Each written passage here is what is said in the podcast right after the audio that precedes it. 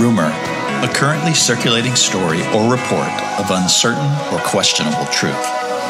This is Rumors of Grace, where I talk to people rumored to have found beauty and truth in broken and uncommon places.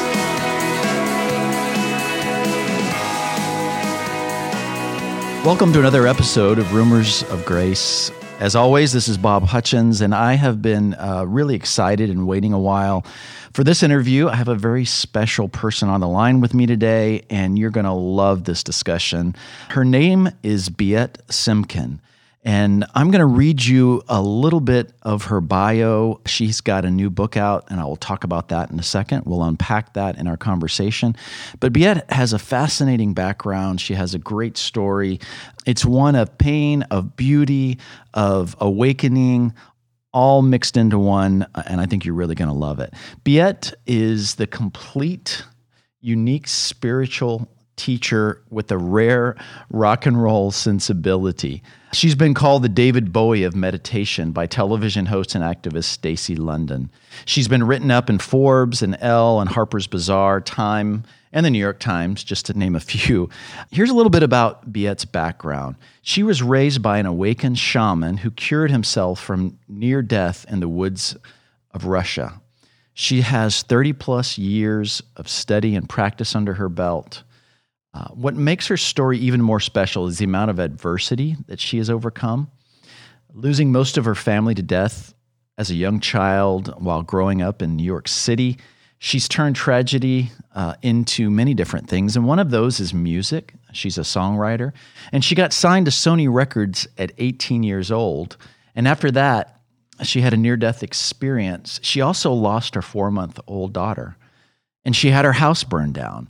And while living in that burned down house, doing heroin for four months, her best friend hung himself, and then her awakened teacher father, who she was very close with, died.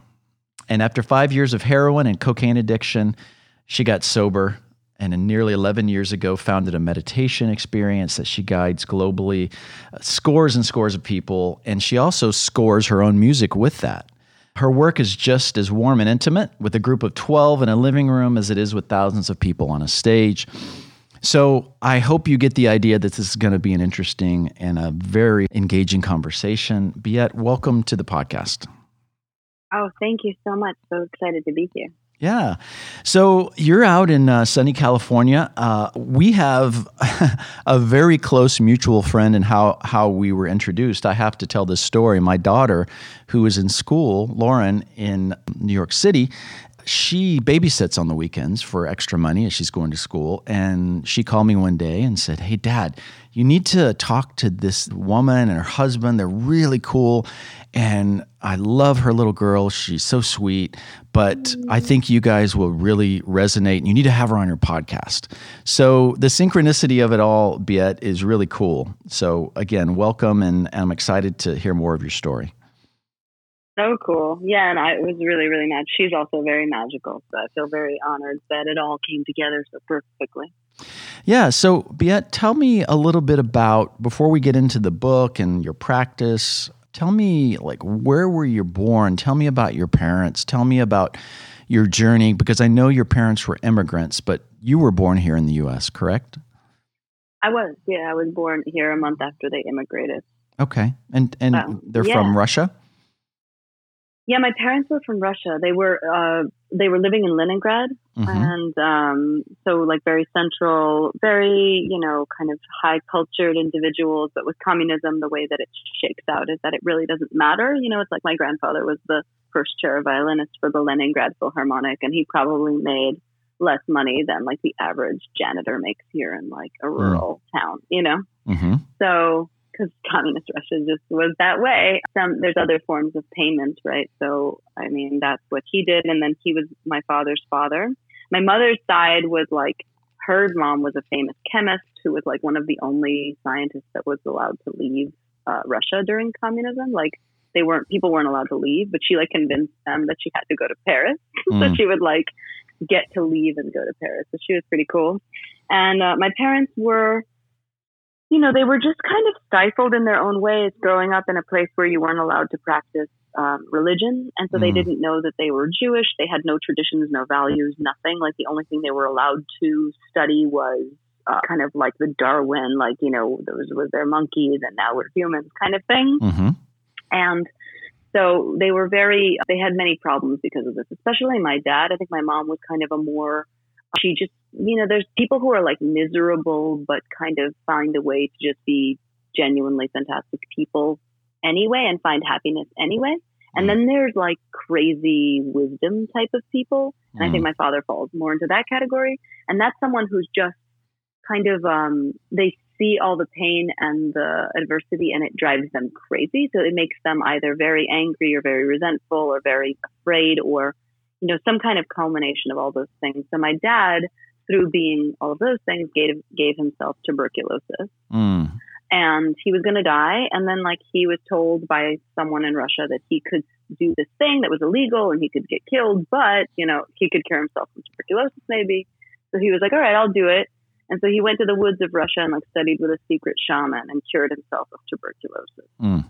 And I think that was the beginning of his journey. And inside of that, he learned like Ayurveda and Hatha yoga and meditation. And he discovered the Torah, which, you know, my lineage is Jewish. And then not not really religious, but Ju- Judaism is like its own kind of thing, right. right. So it's kind of like being black. Like if you're you're a Jew, you're a Jew, and there's something there, regardless of whether you like do Shabbat on Friday. And uh, so he did that, and then he kind of came to my mom and was like, "Do you want to make love and you know create a freedom child?"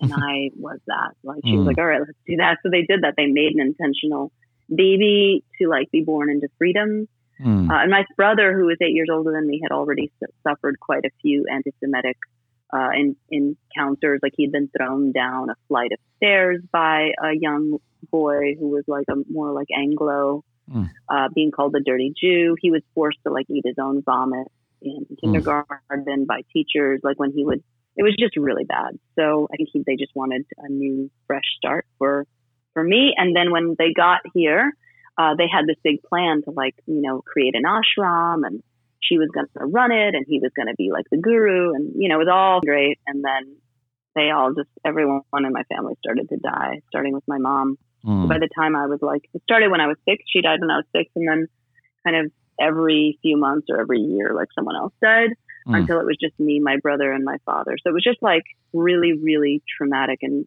uh, tragic childhood. Also, mm. like, as immigrants, we were very poor. So it wasn't like we, you know what I mean? We're like living in a mansion while all these things were happening. We were like living in Queens in like this ramshackle apartment and it was just really dark. Mm. And how old were you when your mother died? I was six. I was almost seven. And was that what what do you remember or still feel about that time and what what what was that like? Um, it was excruciating, but also, um, you know, illuminating because my father was this awakened teacher. And so, like, it was on the one hand, I had this strange feeling like about destiny and about time and about the meaning of life and about um, the cosmos and about where we come from and that we never die. I kind of understood those concepts from a very early age. So when my mom was dying, I had a very conflicted sensibility. Like half of me was like understanding the cosmic interpretation of all of it. And so I was like, it's a gift and, you know, kind of able to see it through this lens. Mm-hmm. And then the other half of me was like really, really sad and unable to process the trauma of that loss. And I think that I went with the cosmic version and that's kind of what I ran with because it felt better. You know what I mean? It was like mm-hmm. a easier interpretation. But the problem with that is that I didn't actually, I don't think, fully process how sad I was until much, much later, until, you know, until sobriety and my current like 11 years of questing into feeling all of my feelings. I don't think I was able to really feel those things. So it's no surprise that that later led to uh, heroin addiction and all the other ways in which I tried to pursue a, a way out because I don't think I just I, I, don't think I could deal with how much pain I was in. I didn't know I didn't have any tools for that. Mm. And and so you were six, seven years old. That all that all happened. And then, um, what was life like after your mom passed? What was what was it like in the house? You, your dad obviously was processing it. You were processing it. I'm sure your older brother was processing. Did something shift in in those relationships at all? Yeah, I think we became a lot closer, but in a much more dysfunctional way. Like, mm. I don't know if I would have been as, like, I don't remember my family being super dysfunctional actually mm. until my mom passed away. It was like she died, everyone, all the grandparents died, and what we were left with was this like awakened shaman who didn't care about money, didn't care about bank accounts, didn't care about mm. belongings, didn't care about real estate, didn't care about health insurance, life insurance, like schooling. You know what I mean? Right. So, so were, were you and your brother just kind of left to yourselves to raise yourself, or what did that look like? Basically, okay. yeah. I think well, my brother ended up raising me too, but he was he was 13, so mm. that's basically what ended up happening. Was I was raised by a 13 year old who was like a lunatic. You know, he was like this kid. He's a kid. You know, he was like. Um, he was like had porn all over the walls, and mm. he was like blasting Megadeth, and like he was a drummer, so he was like playing drummers all all hours of the day in the house and he had all these metalhead friends that would all come over and like head bang together and like drink beers and and it was like complete anarchy and then there was a, this patriarch who was always like in a robe um, preaching like these incredible mystical concepts and like my father when you were around him you just felt like you were in the presence of greatness he just had this incredible um, he was transmitting something you know he mm. really was um, it just came with a price, you know, like he was a human. So he was, he was a heavy drinker. He was a womanizer. He slept with a lot of his students. So there was like a serial monogamy type of vibe. So it was like mm. every two years, a new woman would enter the house and like just make make residence there. She was like it was a residency basically. You got to like sleep. Wasn't he a psychotherapist too? Uh, didn't he? Wasn't he also? He like was. A, okay. Yeah, and so it was super unethical, but also like he was so mystical and so um, free thinking that he made everything make sense. So I remember never thinking my father was like, I wouldn't have even been able to tell you any of these things when mm. he was mm. still alive because I worshipped him to mm. such an extent and I had him on such a pedestal. But I actually, ironically, it was a couple of years ago that it dawned on me that he was a womanizer and that he did sexualize women in a weird way that was like super unhealthy. And I came to terms with all that about two two years ago. It was really recent. And I cried a lot while I was processing it, but at the same time, my fear in processing that information was that like I'm not going to love my father anymore. Like I was like, I mm-hmm. don't think I can love a man who's like right. so unethical and so broken and had so many flaws. But what I actually came to in that cleaning out and seeing was like the integration came around that when I actually got what a womanizer he was and all the things, I loved him even more because mm. it was like a, it allowed me to love myself more. I mean, I'm not a womanizer or uh, many of the things that he was. I'm not those things, but you know, I'm a human, and so like I have my own flaws, and I just think, um, I think we have this idea that enlightenment is a station. It's like somewhere you get to, and then once you're there, that's it, and you're like done with the mm-hmm. journey. And I think that what I've learned through my own um, interactions with that state and with that um, station of creation, because like enlightenment is really a place from which you create if you get there, um, is that it really is like a wheel. You know, mm. it really is a place where um, if you have found enlightenment, it means you're probably going to have to keep looking for it and finding it for the rest of your life. That'll be your, you know, like that's your lot in life now. Now you have to look for it forever and you always need to find it again because you can't live without it once you've found mm. it. But it doesn't mm. mean you get to have it 24 hours a day, seven days a week, uh, forever because that's just not even the way it was designed mm. on Earth yeah, I'm sure there's like a planet somewhere where we're all sitting around like orgasming 24 hours a day, but that's not Earth. We can all agree there's like homeless people everywhere and starving people and wars, and we have these presidential can't, you know, it's just nuts. So, right. I think, um, you know, we get to we get to have something very different here. Yeah, yeah. So, okay, in the midst of all that, you decide you yeah. gravitate toward the melancholy, the creative. You start writing music, and you start kind of maybe maybe the influence of your brother, who knows? But you start going down the kind of like rock and roll lifestyle, right?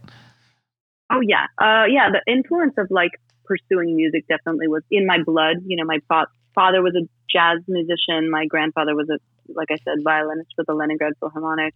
We used to sing um, four part harmonies with mom, dad, brother, mm. like all my childhood. So I just was destined to go that route. And then, yeah, I did. I started playing CBGBs, and by by the time I was 18, I got signed to Sony. Wow. So CBGBs, you're in that kind of punk rock, rock and roll scene, right? Yeah, the music itself wasn't like that, though. It was more like Mazzy Star meets Radiohead. Like it was it. very more more moody. Okay. And then and then so you you're signed to so- Sony. What was that like at 18? What did that even look like or feel like for you? Was that a fat? Were you on like the the New York City rock and roll fast track at 18 years old? What what was your lifestyle like? To some extent, I was like at fancy parties. I was being limoed around everywhere. They put a bunch of money into making this record. Um, I had like all my stuff taken care of, my rent paid. Like they just took care of me mm-hmm. uh, for a while and um, and then once the record was done and recorded, we did like a huge, like a kind of like a debut show of some kind, mm-hmm. and then everything kind of just fell apart from there. And I'm not certain whether that was because I was kind of an alcoholic who was really in the cups and cared much more about falling in love uh, than I did about like making it as a successful musician. I, I might have told you that I wanted that, but mm-hmm. my actions showed quite opposite things, and so uh, that it just didn't pan out. And then because it didn't pan out, I ended up like shaving my head and deciding to go uh, cross country selling my CDs out of my book bag. Mm. It was amazing, you know. Like if it was, it was the the problem was is that it was riddled with this deep, deep loneliness mm. and confusion, mm. and everything that I did was wrong. You know, like I would find someone. I fell in love. I remember in San Francisco, and it was like I don't know if you've ever had this feeling, but like this feeling in your gut where you're like, oh, it's like electric, like, oh my God, I must do this. Like, I just right, know, right. you know, and like mm-hmm. I would be like compelled. And I think that it was like I was basically um, a victim of lust and magic and, you know, all, all these things would take me and they would, oh, what's that word? There's a word that I was just thinking of this morning. I'll, it'll come to me later, but it's basically like when you're kind of um, hypnotized. Mm. Like I would become hypnotized by that feeling. Mm. And then I would become its bitch, basically. Like, like it would come over me, and I was like, "This is it," you know. And then I would go, you know, fall in love with X, Y, Z, and do this, and it was always wrong. Mm. It wasn't my intuition; it was just kind of the devil, one mm. might say, mm. inside me, leading me. Mm. And so, by following the devil, for anyone who's ever tried that, um, really fun and there's a lot of benefits to it. It's elusive. It has this very oh the word that I was looking for was seductive. Very yes. seductive. Mm-hmm. Like it, it it looks like it's gonna be the thing, and then it actually isn't. And so it really was just the next nine years or so was me chasing that devil and you know, in the Bible, it even says, I think it's Jesus says something like, devil, get behind me. Mm-hmm. So I think the, the positioning was just very wrong. Like, mm-hmm. devil was not in the correct position. Right. Devil was be, before me. And I rode, you know, I followed the devil. And, you know, when I got sober 11 years ago and, and kind of sh- shifted my um, organization, what I really had to shift was when that feeling comes of like being compelled by lust and seduction, I, I question it you know, not because I, I want to be a, like a little prude who doesn't live a big life, but because I've noticed that when you follow the seductive energy, you actually end up with, you know, heartbreak and destruction. But if you follow like a much more calm frequency, that's where real sizable creation occurs. You know, it doesn't mean you have to give up, you know, materialism or wealth or anything like that. It just means that the way by which you gain, gain those things is not a destructive way, mm. you know? Right, right. So you're going down that path, you're traveling across the country. At, at some point uh, along the way, you end up, um, what are you in a relationship or you get pregnant and you have a baby. Is that correct? Yeah, I was in a like pseudo relationship and I got pregnant. Mm. And talk to me about that whole experience because I know that that's something obviously extremely sad, but tell me what happened there. Well, I was dating this guy. I was just, you know, really in the New York uh, night scene at that point. I was a DJ and uh, very lost. But I had uh, gotten the news like two years earlier when I had my near death experience that I, I only had two years to have children because I had had this seven pound tumor removed from my uterus. Mm which is like a whole nother story. I think I tell in the book, but the idea is basically like I was saved, you know, and I, I should have, I should not have been able to have children by any stretch, but because my father had saved the life of this famous OBGYN, he rushed me to this VIP ward of this hospital and like snuck me in and carved the tumor out, mm-hmm. which no doctor in his right mind would have done because it was like, it was corrosive. Like I shouldn't have whatever. So he did that and I was able to have children, but he told me like, you can only have kids for two years. And of course, two years to the day, I get pregnant mm. by accident. And it's kind of like her name was Ula. I felt like she kind of came in just to cure my uterus because when you have a child after having such tumor, um, it cures the uterus so that you're no mm-hmm. longer on like a very tight timeline to have another baby. You then are like kind of just cured and you can mm. have a baby whenever you want. And it's weird because I'm not psychic, but I've always had kind of these weird intuitive thoughts about my future. Mm-hmm. And so one thought I was, I always thought I'm going to have my first baby at 39. So when I got pregnant at 26, I was like, this is wrong. This isn't mm. the way that it was written. And so when she died, when she was four months old of sudden infant death, I, I really wasn't um, surprised. I knew on some level that she wasn't going to live, even though she was 100% healthy. And you know, he brought her dead body to me. I think this is another one of the ways in which I just wasn't willing to feel all of my feelings until recently. And so um, I just went for the heroin. I, I remember leaving. I remember going to her funeral and seeing the little casket and just being so destroyed because I didn't even know they made caskets in that size. Like I just mm. thought, I don't know why, because I guess I'd never been to a child's funeral before, but I just thought all caskets were like adult size. Mm-hmm. And so when I saw the tiny little casket, I just felt like something's very wrong here. Like that's not the correct. That's that's not right. Mm. Mm. I just remember falling to the ground and having this kind of moment of, you know, complete despair. And then after the funeral, I went and got a hundred dollars worth of heroin. I just kind of that was it, and I just went off. And and I think it was at that point that the universe was like, really not um, the time was running out for how long I was going to be able to pursue the whole devil thing mm. because I never came here to do that. Like I came here with a mission, and you know they they say in uh, the the Buddhist work that there's like a thing called the bodhisattva, which is like this a person who comes back on purpose. Like they actually found it all out, figured it all out, but then came back with the knowledge that they were going to have all of that removed because that's how it happens on earth is we get everything removed and then we'll be able to find it again and then give it away as a result of finding it again. Mm. So I was always, I think, uh, I don't think I actually know that I was always destined to do that. And so as I got further and further away from the compass of that journey, the shocks became greater and greater. And mm. I think my daughter Ula dying was like number one. And then there was um, you know, my house burnt down and then my best friend hung himself and then my father died. And it was just kind of like this, that happened all within two years. Mm. Um, so I think that basically at that point, I was being given like, uh, this is, it's, it's coming to an end, you know, and I mm-hmm. never was told by the universe, like, if you don't do the right thing, you're going to die. Mm-hmm.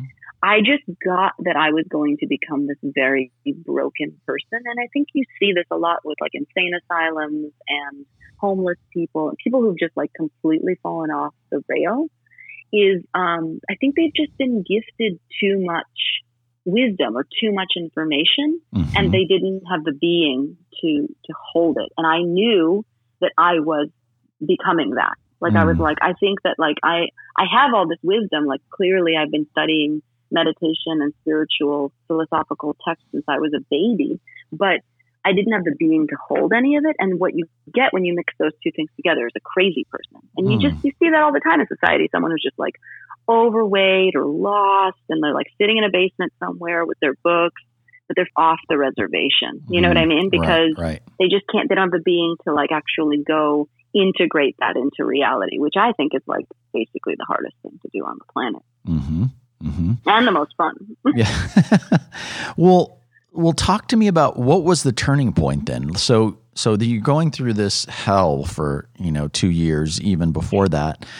What was the yeah. turning point? What what made you say I have to make a change, or else I'm either I'm gonna I'm gonna leave this play this earth, or I'm gonna end up you know like these you know these crazy people on the street. What what was the what was the turning point for you?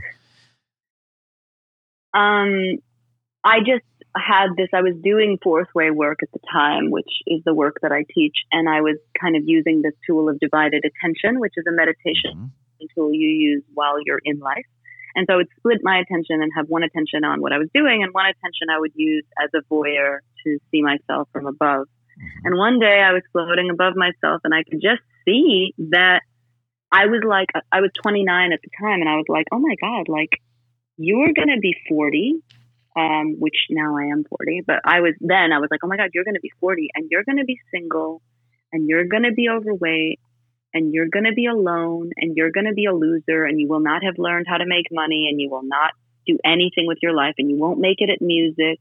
Like you're going to just fail at everything. You're going to be like some drunken woman at a mm. party, you know, spouting philosophical, brilliant philosophical concepts at like a young boy. Mm. That's where you're headed, you know? Mm. And I could just see for the, for the first time, I saw what I actually looked like, you know, which mm. was like a I wasn't like a predator, but like I just was like this lunatic. I was like this person who had a lot of intelligence. And um and I say this for anyone who's listening to who's like very smart. It's like, you know, it's a real people think that's like some winning the lotto kind of thing to be smart. It's actually really not. To be the smarter you are, the more your intelligence has the power to take you away from spirit and take you away from your heart. Mm. And ironically, the heart is like the only guiding the guiding system that we have that actually functions in our in our body. And so if you're using your head to like go through life, you know, and so that's where I was. I was just like all head and no, nothing else. Mm-hmm. a lot a lot of head. And I could see it and I was like, I don't think I can do this anymore. And I just kind of crawled broken and poor and lost into sobriety. That was like the next stage was I just mm. got sober. Yeah, you you talk a little. You you just mentioned you know these voices, um, these voices of shame, uh, of of brokenness that say you're not going to be this, you'll never be that, you'll never be that. From your work and and your understanding, and I, I want to get into some details of your book and some of these principles here in a few minutes. But where do you think that comes from because I think many of us struggle with that those voices uh, believing you know that's what holds us back from really doing what we feel like is our true self our dreams what we've always felt as a child what we've always wanted. But you as years go by you say well you'll never do that. Or you'll never become that. You're not good at it whatever. Where where does that come from? Oh yeah. Those voices? Yeah like what is that like ego? Is that what you know, in your work, you know, I I have some you know thoughts, and I've talked to lots of different people. Um, you know, some people never get past that. You know, they're 80, 75, 80 years old and they're saying, mm-hmm. I, I just wish I would have done this, but I never had the mm. opportunity or I wasn't good enough. Or, you know, they're still reminiscing about their failures and still living in that Oof. shame and that brokenness. Yeah, I would say most people are in mm. that. Um, mm it's just very it's very seductive again it's back to this kind of devil concept it's like we are made out of infinite light and possibility which is mm. like this transformative energy that can be it's the core energy of the creation of anything so like i imagine that energy and that light is one what one would have to tap into to come up with the idea of electricity and then like make that happen on the planet right or mm-hmm. um, come up with any idea and then execute it on the actual planet in in manifest, like mm. actually manifest. Sure. So um, to me, that energy is um, not accessible to us unless we know how to turn away from. Again, I don't know why the the devil is uh, the analogy that I'm using today, but just like this devil energy, and I would say this devil energy is there um, because it is very seductive because it's much easier. It's a much mm. easier to say I can never do that because you'd never have you wouldn't have to do it. Um, I just find that like my journey has been one of like massive amounts of difficulty and um, massive amount of discomfort. I would mm. say like it's. I think people what people don't understand about successful people is the amount of rejection that they endure, the amount of like missed opportunities or uh, jealousy of other people's opportunities or the amount of um, you know things that they go for that never come to fruition or negotiations that go sour there's just so much to be um, disappointed about all the time. Mm-hmm. It's just about about turnaround. Like I, there was a time in my life where that stuff meant a lot to me. Like if if I felt uncomfortable, that meant a lot to me, or if I was sad, that meant a lot to me, or if someone rejected me, that meant a lot to me. And I could really lose like a couple years on something. Like someone would say something to me at a party, and that could be like the next couple of years. Mm. I just wouldn't be able to fully perform at max level because I was just so destroyed by what has been said or whatever. And today it's like, I don't have that much time. I've got maybe, maybe like a couple minutes, maybe a couple of hours, right. you know, to go with, with that ride. Mm. But that's about it because honestly, like I got to get on the next thing. Like if that email didn't go well, I've got like 10 more to go. You know what I mean? Like right. it's not that serious. And so I think it's, you know, what are those voices? I actually think that that the light cre- is created with this. So it like on earth, the way that it is displayed is through this seeming duality. Mm. And the people who get it are no longer seeing them as separate. So like mm. there was a mm, time in my life where I was like, this is rejection and this is approval or like mm. this is, you know, winning and this is losing. And like to me, they were very different. And so I was very, um, upset by one and eager to have the other. And what I realized was actually like the light is made out of both. So if you want access to that light energy that I was just speaking about a second ago, then you you have to, you know, bear. You have to you have to have a container that can bear this dark part of this whole mm, thing. Mm, that's good.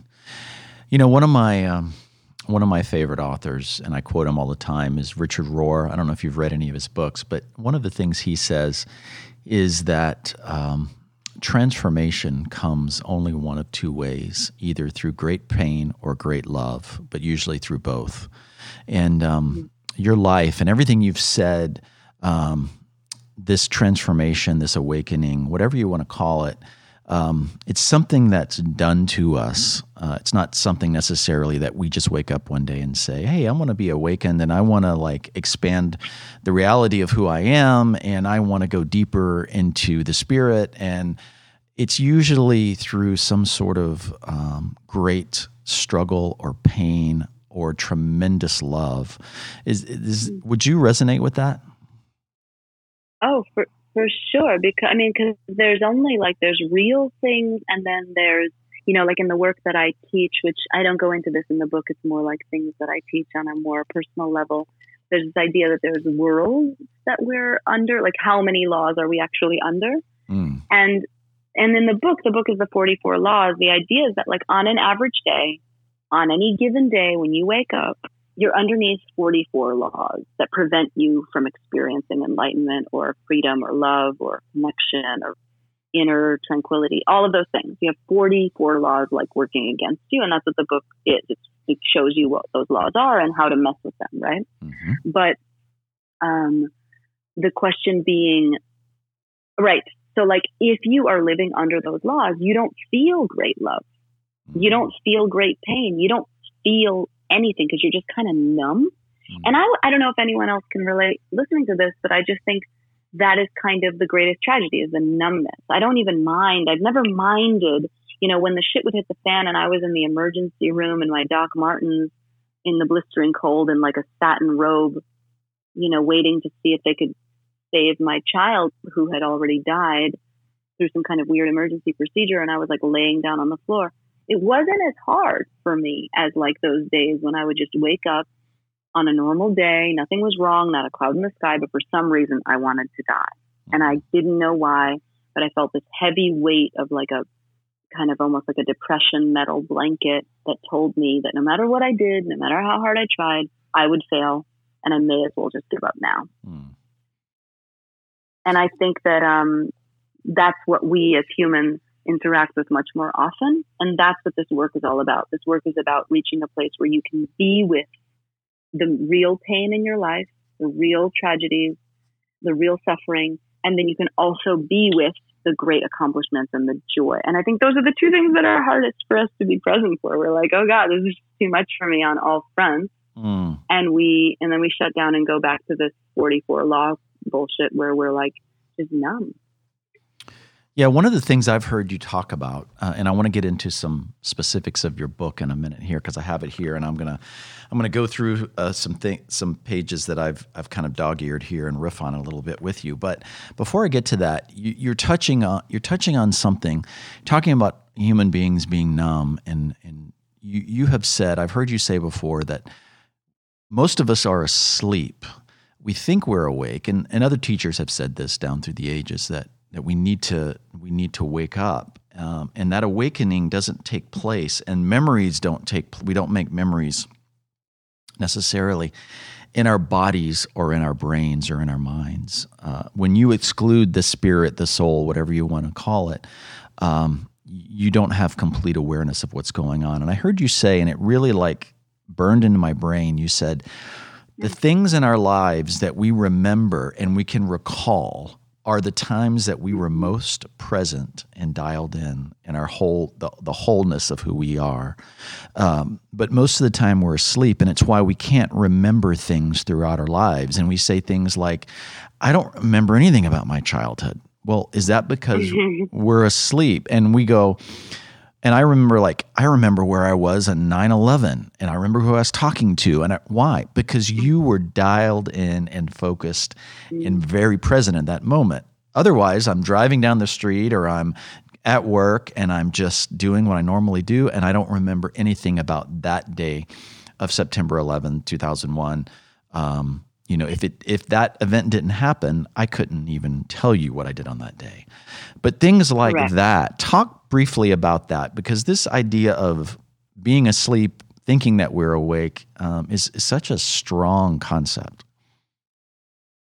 Yeah, I think you're speaking about in this chapter is maybe the chapter of law of shocks in, mm-hmm. in the book, but mm-hmm. the idea is that we need to create shocks in our like little shocks in our daily life and daily routine so that we may have a September 11 type of experience on days that are not at all September 11th. Right. And so I think a lot of people, again, get, get confused. Ironically, September 11th would be a day where you would remember yourself, mm-hmm. whereas like your daughter's wedding or like your mm-hmm. graduation, not, never, no one, because we're like, this is terrible. You know what I mean? Like, right. this is so stressful and there's music.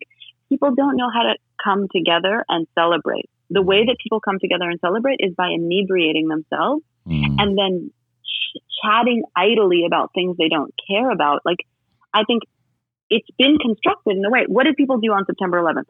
They gathered around tables. They mm. cried together. They like talked about real feelings, or sort of like there's that scene in Almost famous where like the plane's about to go down and they all start sharing their like secrets they thought they were going to take to their grave. Mm. So that to me is like, if I'm going to have a party, like that's the kind of stuff I want to talk about at that party. Mm. Mm. That's so because good. I want to remember that that party, and I already know. I mean, listen, I'm not perfect. I still go to horrible parties sometimes, but it's awful. You know, people are just like, you know, Budweiser had can to their head and like you know, fancy clothes and just being like, oh, so like, you know, what do you do for work? You know, that kind of stuff. And it's like, how are you going to remember who you are? And so, so, yeah, so I just think it's like implementing little shocks so that your life can feel as life and death touch and go. Like, am I going to go down with the boat or am I going to be the one who saves this ship kind of day every day? mm, day? Mm. And that gives you your life more meaning, you know, because otherwise, like, we can fall into this pit of despair of like, oh God, the meaningless of it, ness of it all. You know, it's if you're especially if you're going to parties where people are like holding paper plates and talking about their jobs. You know. Yeah, yeah. Well, let's jump into your book briefly. Um, one of the things that that struck me on the first few pages I started reading, uh, it, it, talks about kind of like what perspective you're coming from. A lot of people listening to you trying to figure it out, and like I have a lot of different listeners from from various faith traditions. Uh, one of the things that jumped out at me is when you started talking about, well, I'm coming from this, and I'm basing this on a on a principle and an ideology called the fourth way and you mm. have you have an illustration of a cross which you know coming out of a mm. christian tradition i'm like that resonates so much because the mm. illustration of it is just beautiful. And it's something that I have contemplated um, quite a bit. But can you explain what the fourth way is and, and explain that illustration? Yeah, I, it's so funny. I just met with someone recently who was she was telling me that she was thinking about getting that tattooed on her arm as like mm. a remembrance of this meaning. But yeah, fourth way is about you know um, living life to the fullest, um, but at the same time recognizing that you can't actually experience life without this parallel pursuit, which has to be going in a completely different direction. Um, which is like this hor- this um, vertical line, right? The cross is a horizontal line and a vertical line. So the horizontal line is a representation of our lives. It's like we're born, then we die, then we, you know, this, and, da, da, da, and then we die, right? Mm-hmm. And that seems like a line too, but if you were actually to go 3D and float above that line, you would see that it wasn't a line. It was in fact a circle. Mm. So that is like a never ending circle of life. It just goes mm. on and on and on meaninglessly. You know what I mean? sort of forever. It's like, then you're born. Then again, there's no meaning to any of that. Um, and then, then there's this horizontal line going right through it, which creates the cross. And the horizontal, I mean, the vertical, vertical. line mm-hmm. that goes right through it, yep, and creates the cross. And the vertical line represents spirituality or mm. contact with the divine. Mm. And you don't need this line. That's what I think is so interesting about fourth way work. It's like you could have millions of dollars in your bank account. You could land the girl of your dreams. Like you could do whatever you want with your life without ever having access to the spiritual life. Um, and that's why most most people don't because they just not need it.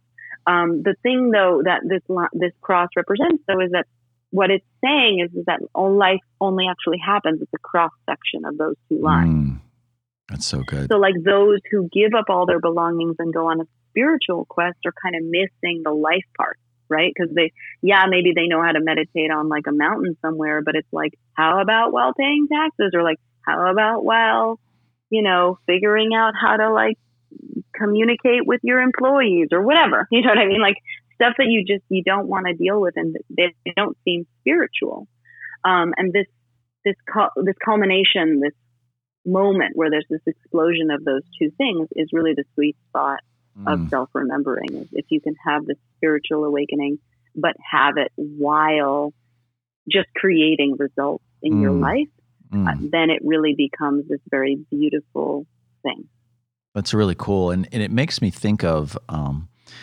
you know, this is not a uh, a new concept. Obviously, um, certain Celtic faith tradition, Christian traditions, ancient Celtic Christian traditions, and ancient Orthodox, you will sometimes see in those traditions um, crosses, and at the very intersection, you'll see things like a heart, mm. or you'll see things like a, you know, a circle or a radiating sun uh, or something. It, it's almost like mm-hmm. this is a universal um, idea and concept mm. that, that intersection of of the sacred and the divine and the the very human uh, and the earthly. Um, that's beautiful. That's cool. I love that. Um, mm. The other thing, the, the next one that I have kind of is the law of divided attention. And that's kind of your first law. I, I have been yeah. I've been practicing this recently, um, and I got to yeah. tell you, it's it's a great tool. You mentioned it earlier, and I wanted you to kind of unpack it because it sounded very kind of woo woo because you said, well, I was practicing divided attention and I was floating above myself. Um, explain that, like the practical application of that, of what that means. Like if I'm at work and I want to practice uh, this awareness and centering, what is the law of divided attention? Yeah, I mean, there's no like literal floating happening, right, so right. no one needs to worry about that. It's more out like you think it was like, oh shit, this this woman wants me to float. I'm I'm out of here. Um, yeah, like it's just this idea of, um, you know, I, I think it's really nice. Some of the tricks that help me to use it is kind of like I will bend my knee in one way, or I'll sit in one way, or I'll walk in one way, or I'll talk in one way. Now, all those ways are completely asleep, right? The ways in which I'm programmed to bend my knee, the ways in which I'm programmed to kill tummy, the ways in which I'm programmed to speak words, um, from the dictation to the breaths in between, all of it keeps me asleep. That is how we're designed, right? Right. As soon as we start learning how to do something, well, once we finally learned it, that's when we become fucked, right? So maybe in the process of learning, you're awake, but that's about it, right? Mm-hmm. And so um, this divided attention tool allows you to ask yourself, if I was filming myself now, if I was the star of a film that was about me and it was like going to come out with, you know, Miramax. I'm just kidding because I was mm-hmm. the Miramax no longer thing, but like, you know, like what would I do then? And you'll notice that the answer will be something very different. That's, it's ironic because it, sometimes it'll be, oh, I would just do this, but unlikely. Most of the time it would be like, hmm, I actually would hold my leg this way. I actually would walk this way. I'd actually speak this way. I'd actually hold my head this way. The first step is just seeing how you would do things differently. And that's a mechanical level, sort of like just seeing on a mechanical level how you would move your leg differently from your moving center, right? Mm-hmm. But as you become more uh, practice with the study of divided attention, it becomes grander. It's no mm. longer how would I hold my leg, although you'll always come back to that because those things do keep us asleep perpetually, and fine tuning those will be a work, a life's work. At the same time, bigger things will come to you. It's like if I was filming myself, would I still be in this career? If I was filming myself, would I still be with this person in a marriage? If I was filming myself, would I yell at my child? If mm. I was filming myself, would I, you know, meditate every day or would I skip it? Like those are the the bigger questions start to be answered, mm. and then you can't help but get out of it because then you're like, mm, I'm kind of living a lame life because if there really was a movie being made about this, like it's embarrassing. Mm. You know, mm. it's like I'm not I'm not killing it at this game. Mm-hmm. Mm-hmm. I, I know for me, uh, in just reading your book and practicing this, you know, you you say, imagine when you're sitting uh, and whatever you're doing, um, just imagine you're you're that you're above yourself, looking down like a camera, and mm-hmm. I have done this sitting at a coffee shop, talking to someone, being engaged, and my mind is prone to wonder, especially, you know, if the conversation is maybe not as engaging as I want it to be, or I'm tired, or I have a lot on my mind, I'm focusing. I'll have a tendency to wander off, and I'm like, no, I need to be present and engage with this mm. person, um, and connect with my soul, and not just you know mm. my body. And it's been so helpful to, in that moment, I say, I'm going to practice what I read in Biet's book. And so I imagine, you know, myself at another table looking at us or looking down on top of us. And what it does is it causes you to be present uh, and to fo- and to engage in what is actually happening versus I could be a hundred miles away in my brain and not even hear what the person is saying uh, you know and that's how like i think that's what you're talking about is many people are asleep and they're just going through the motions and yet not really connecting on a deep level. So so i i think it's a great practice. Um, I, I, love it. Oh i'm so glad. Yeah i, I love it. i'm so glad you dig it because that means that you know that the instructions translate and that you've mm. verified for yourself that it works Absolutely. Um, the law of aim is is the, the second one here. I'm not going to go through all 44, just a couple here, just a few. But one of the things. move in. We yeah, just, exactly. do it forever. uh, the never-ending podcast. The ne- part five. Uh, I'm going to read. I'm going to read from this, and it says, "When you journey into your inner world to meditate and awaken conscious, uh, your consciousness, you connect to your soul and usher in bliss, gratitude, and intention, what I call the state of love. And I love this next line. You say, To cultivate and maintain this state is your primary aim on planet Earth. And you don't even need to be in love to experience it. Um, I love that. Our, our, so you believe, um, and, and I know this is a much bigger conversation, but our primary aim is to cultivate, cultivate and maintain um, your soul and usher in bliss, gratitude, and intention. What I call, what you call, the state of love. Um, you know, I, to me, that resonates with all the great teachers, and even Jesus himself said, you know, the greatest commandment is there. It's basically boils down to love God and love your neighbor as yourself. It's ultimately love mm-hmm. is the higher, high, highest law. Uh, can you unpack that just a little bit for us and explain kind of this law of aim? Hmm. Yeah, I think it's just understanding that primary aim needs to be like sort of like a pyramid, like Mm. understanding that the structure of one's life needs to have this certain, um, you know, direction of action. Mm. And so, like a lot of people put the cart before the horse, and they put um, earning money first, let's say, Mm. right? Or they'll Mm. put um, uh, feeling good first, or they'll put, um, you know, getting what they want first, or whatever they're putting first, right? Mhm. And so, there's a lot of things you can put first, and they're they're all great aims. And in fourth way work, we're actually not saying that uh, those aims aren't good. You know what I mean? Because I think a lot of times in religious studies, it'll be like those aims are dangerous because Mm. they aren't the love of God and that that that that this pure. You know, I'm going to put on a turban and a bindi and just like be all day on a rug somewhere meditating and praying. It's like that's not what I'm saying. Mhm. I'm just saying that there must be a primary aim. And if you don't have a primary aim, then all of your other actions fall like dominoes into failed attempts at reality. And that doesn't mean you won't accomplish stuff. You probably will accomplish some stuff, and maybe you'll even make a bunch of money, and maybe you'll like you'll get you'll get some stuff. The the thing that I'm actually saying is you probably won't be there for any of it, and it may in fact be all the wrong money and all the wrong lovers and all the wrong things because there is an alternate reality at all times available to us where we are completely out of alignment with our destiny and Mm. that life is not wrong or bad. I actually would say according to quantum mechanics or you know physics the idea is that there's millions of options right? But i actually do believe that there's like this frequency like a radio station that if you tune to the correct radio station your life starts to feel extremely different than it does on any other radio station. So all the other radio stations may be fine, like maybe there's some Madonna on one and some, you know, Debbie Gibson on another, but like when you get to this radio station, it's like all of a sudden it's Miles Davis and you're like, I don't get how that happened, but this sounds right to me. Like I was thinking that the soundtrack of my life should be flamenco sketches and now here it is, you know? Mm.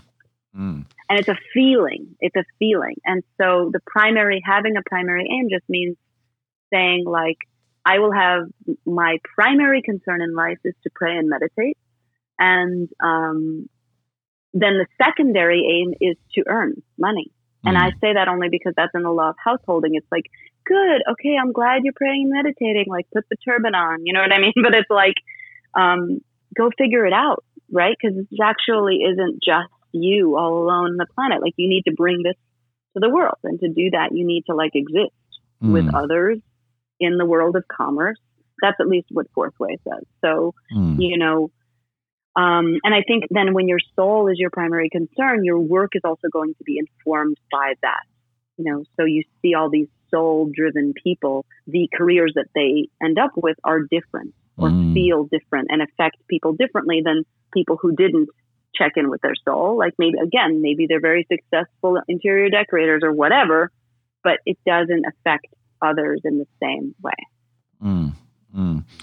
You know, I, ha- I recently uh, was talking to a, a good friend of mine, and he was talking about some some deep inner work that that uh, he was doing himself, and he said something that that um, really resonated with me. And uh, he talked about, and I was going to run it by you, and I said I'm going to talk to Biet because I'm going to be talking to her tomorrow.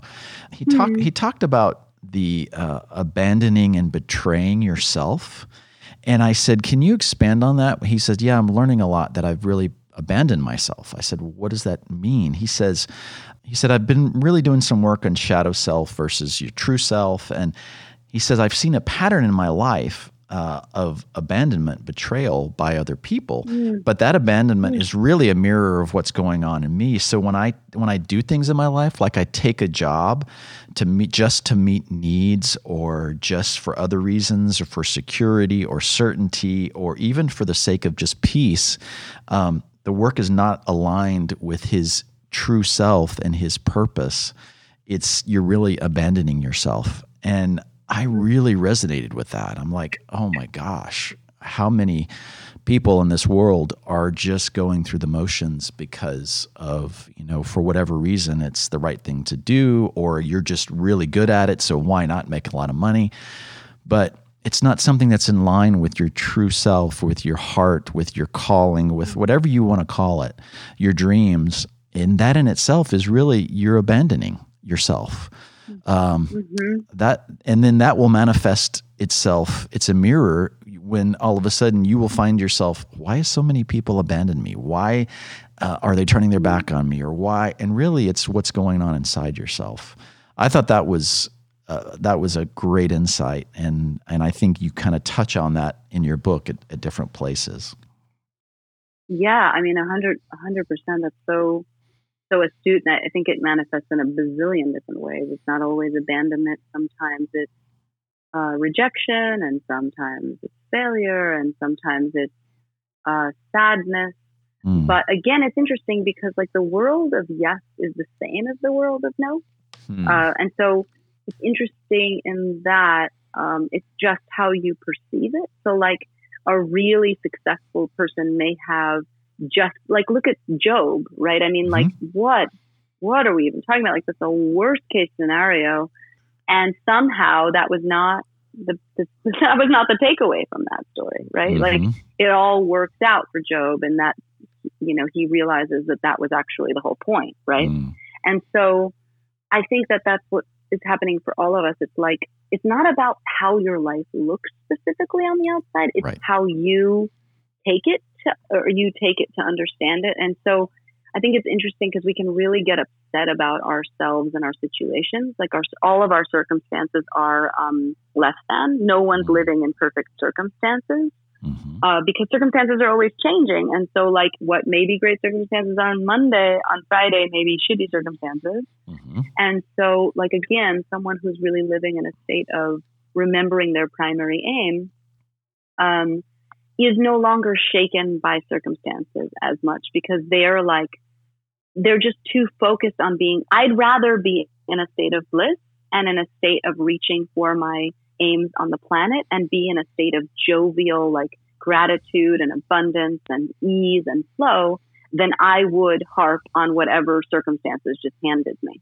Mm. I would, I would choose that. And so making that choice, my life may not be any less difficult than a person who's just sitting around whining about everything, you know, or feeling miserable or like doing all the wrong things. But I just feel great all the time and mm. I'm effective. Um, and I create more and I make more money and like I just have more ease in all areas of my life because I'm not so busy using my circumstances as a way to beat myself up and like destroy myself. Yeah.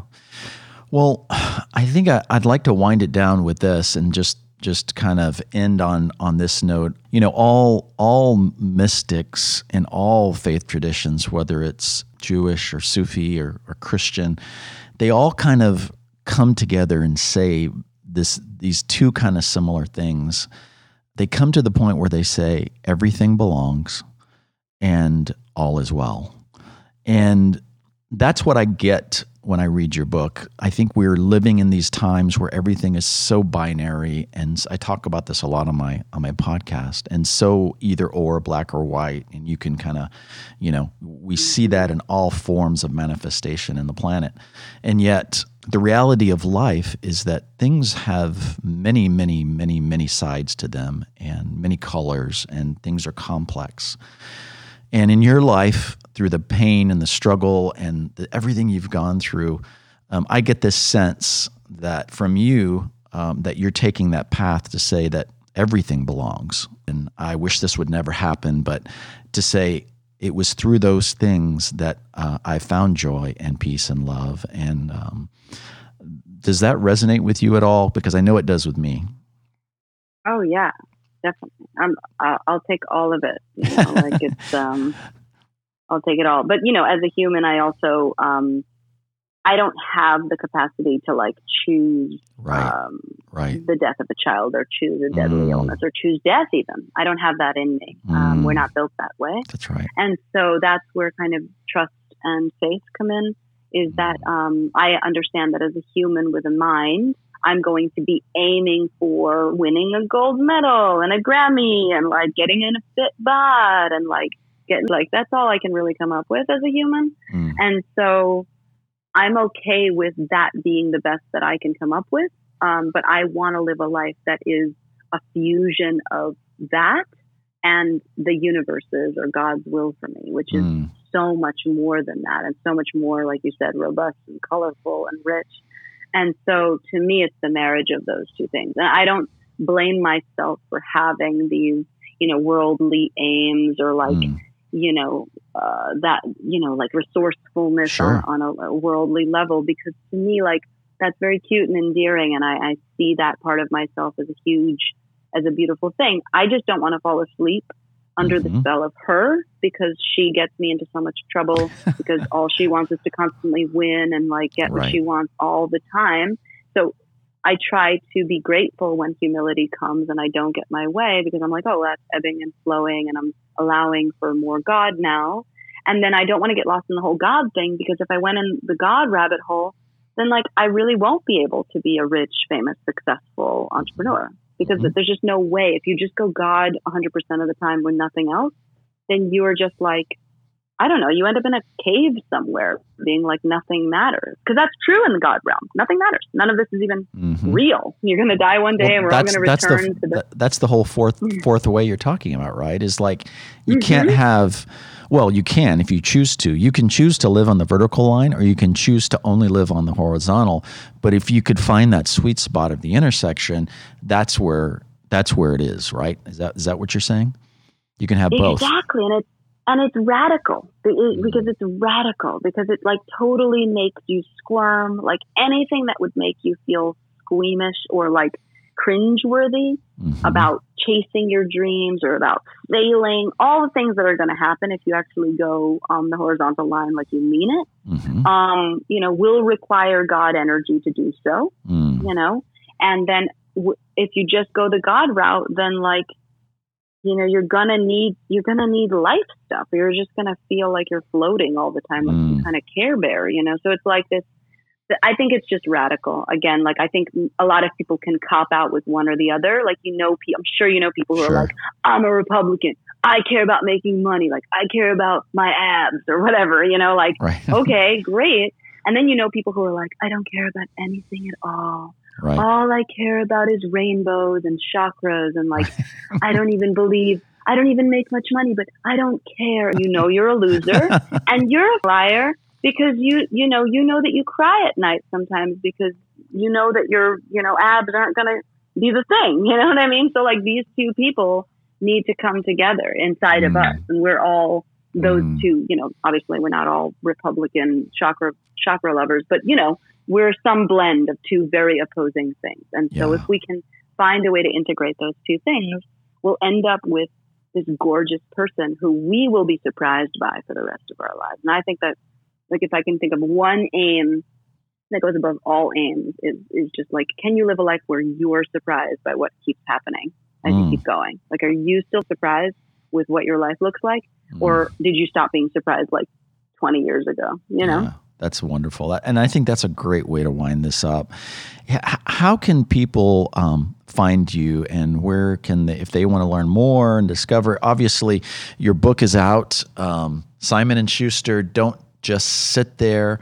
Uh, I was in a Barnes and Noble the other day, and there's still several copies, which means that you're selling a lot because they ordered several. Um, don't yeah. just sit there by Biet Simkin. Where else can people find you?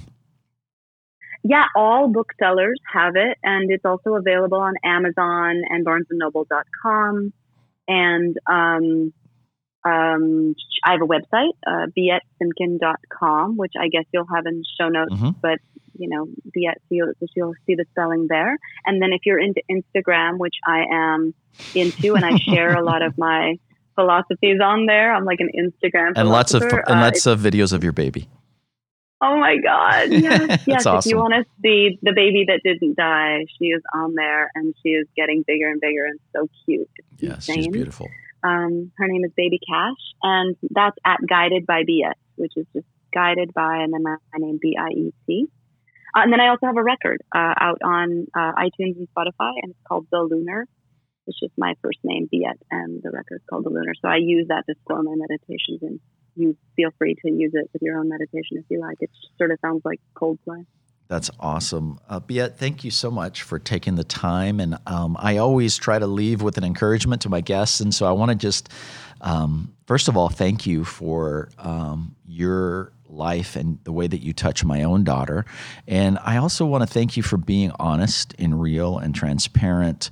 And I love that you don't shy away from the humanity and the messiness of life and help to show us that there is a, a higher way in the midst of that, that you can be both, that you can be a mom, you can be a successful entrepreneur, you can be whatever you choose to be um, in in the day to day of that, but you can also have presence, you can have awareness, you can have spirituality, and you're doing a wonderful job at that.